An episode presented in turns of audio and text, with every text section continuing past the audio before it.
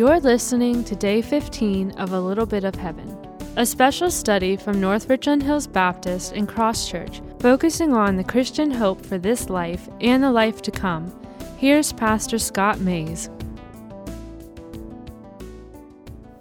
Today continues Questions Week, where each day is focused on answering one of your questions about heaven. Today's question is Do Christians immediately go to heaven? Here's how one person has asked the question in recent days My question isn't as if there is a heaven, because I believe there is, but are there souls there in heaven now?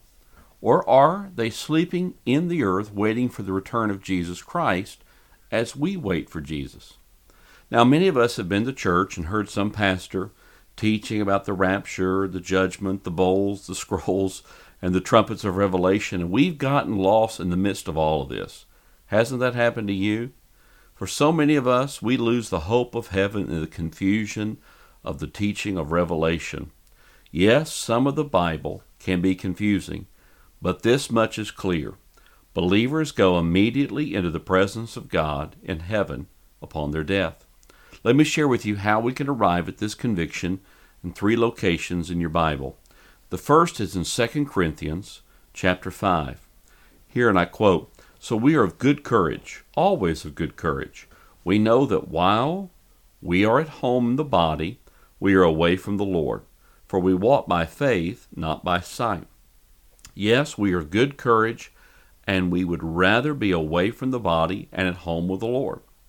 Now, Paul is saying here that the very moment he departs or dies is the very same moment he will be in the very presence of Jesus Christ.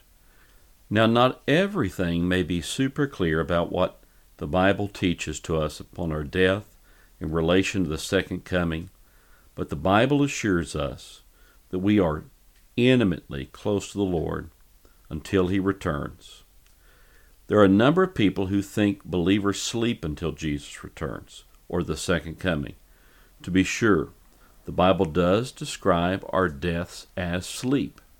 But think of it this way the physical part of us sleeps until the second coming, while the spiritual part of us immediately relocates to a conscious existence in the presence of God in heaven. Now, the second place we can see a confirmation of this is the book of Revelation. Here it describes in chapter 6 human beings talking and worshiping in heaven prior to the resurrection of the dead of the second coming.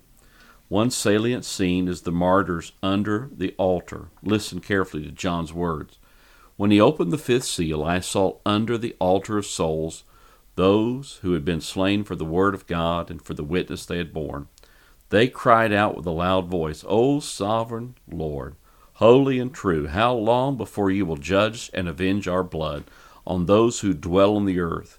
Then they were each given a white robe, John continues, and told to rest a little longer, until the number of their fellow servants and their brothers should be complete, who were to be killed as they themselves had been.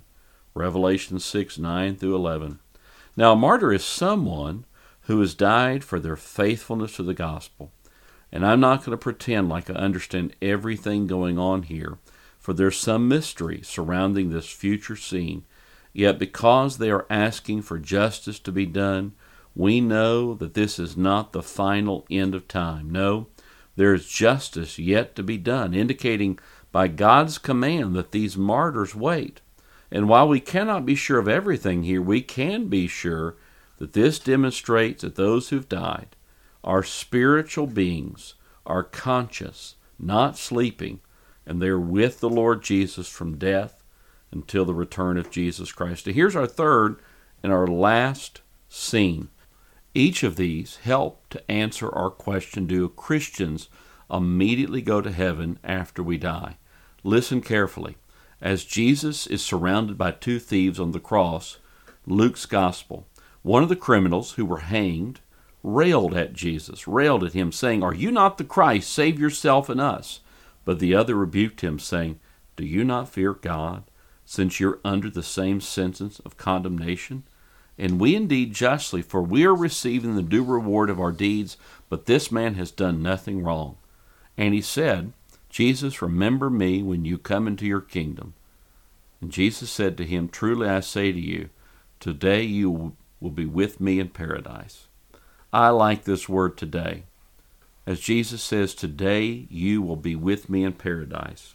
No purgatory, no soul sleep, but simply absent from the body, present with the Lord. That man's soul was in heaven before the undertaker heard he was dead. Believers go directly into the presence of Jesus Christ. And one day, believer in Jesus, you will make the same trip as the dying thief. You also will be with the angels as you arrive in paradise. Copernicus was a Polish astronomer whose ideas changed the entire way we viewed the universe. When Copernicus lay dying, he prayed this prayer Lord, I do not ask the kindness that you showed to Peter, and I dare not ask the grace that thou showed and granted to Paul. But Lord, the mercy that you showed the dying thief, that mercy show to me, I earnestly pray. I hope you're filled with these words of an ancient hymn. There is a fountain filled with blood, drawn from Emmanuel's veins, and sinners plunged beneath that flood lose all their guilty stains. The dying thief rejoiced to see that fountain in his day, and there may I, though vile as he, wash all my sins away.